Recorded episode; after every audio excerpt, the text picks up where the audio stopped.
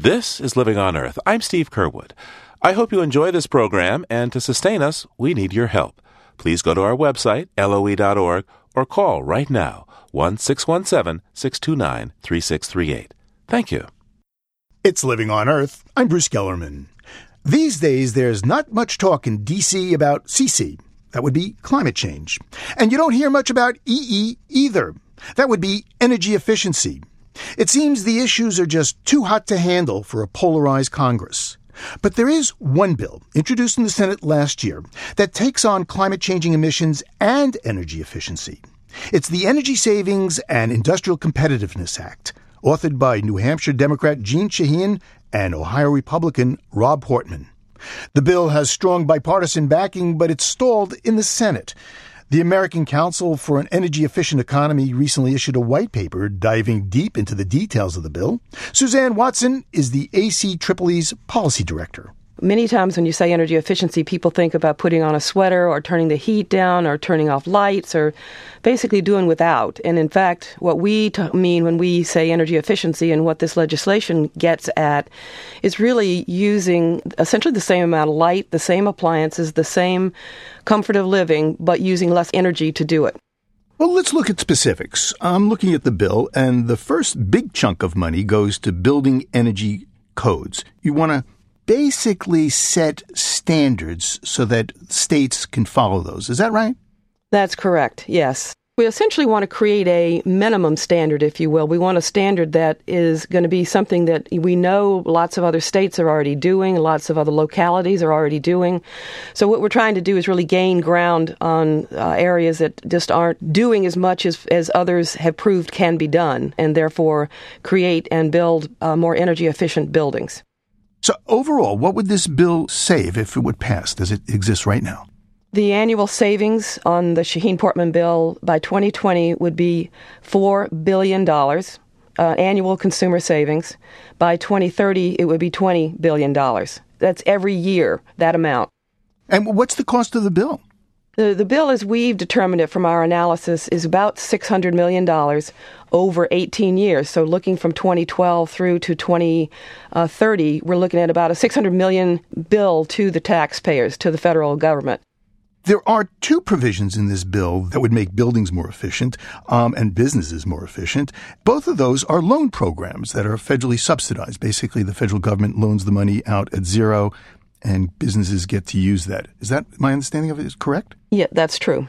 So let's say I'm a company and I've got a business. I want to retrofit my uh, building. I get money from the federal government. They guarantee the loan and I get to do the project. That's right. That's right. And then you get to pay it back in the savings that you secure from the project after it's finished.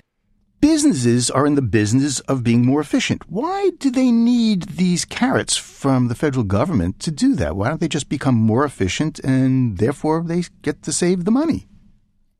Well, I mean, if you had a building downtown right now and you had a furnace in that building and that furnace had been in operation for 20 plus years, they can go for 40, 50 years.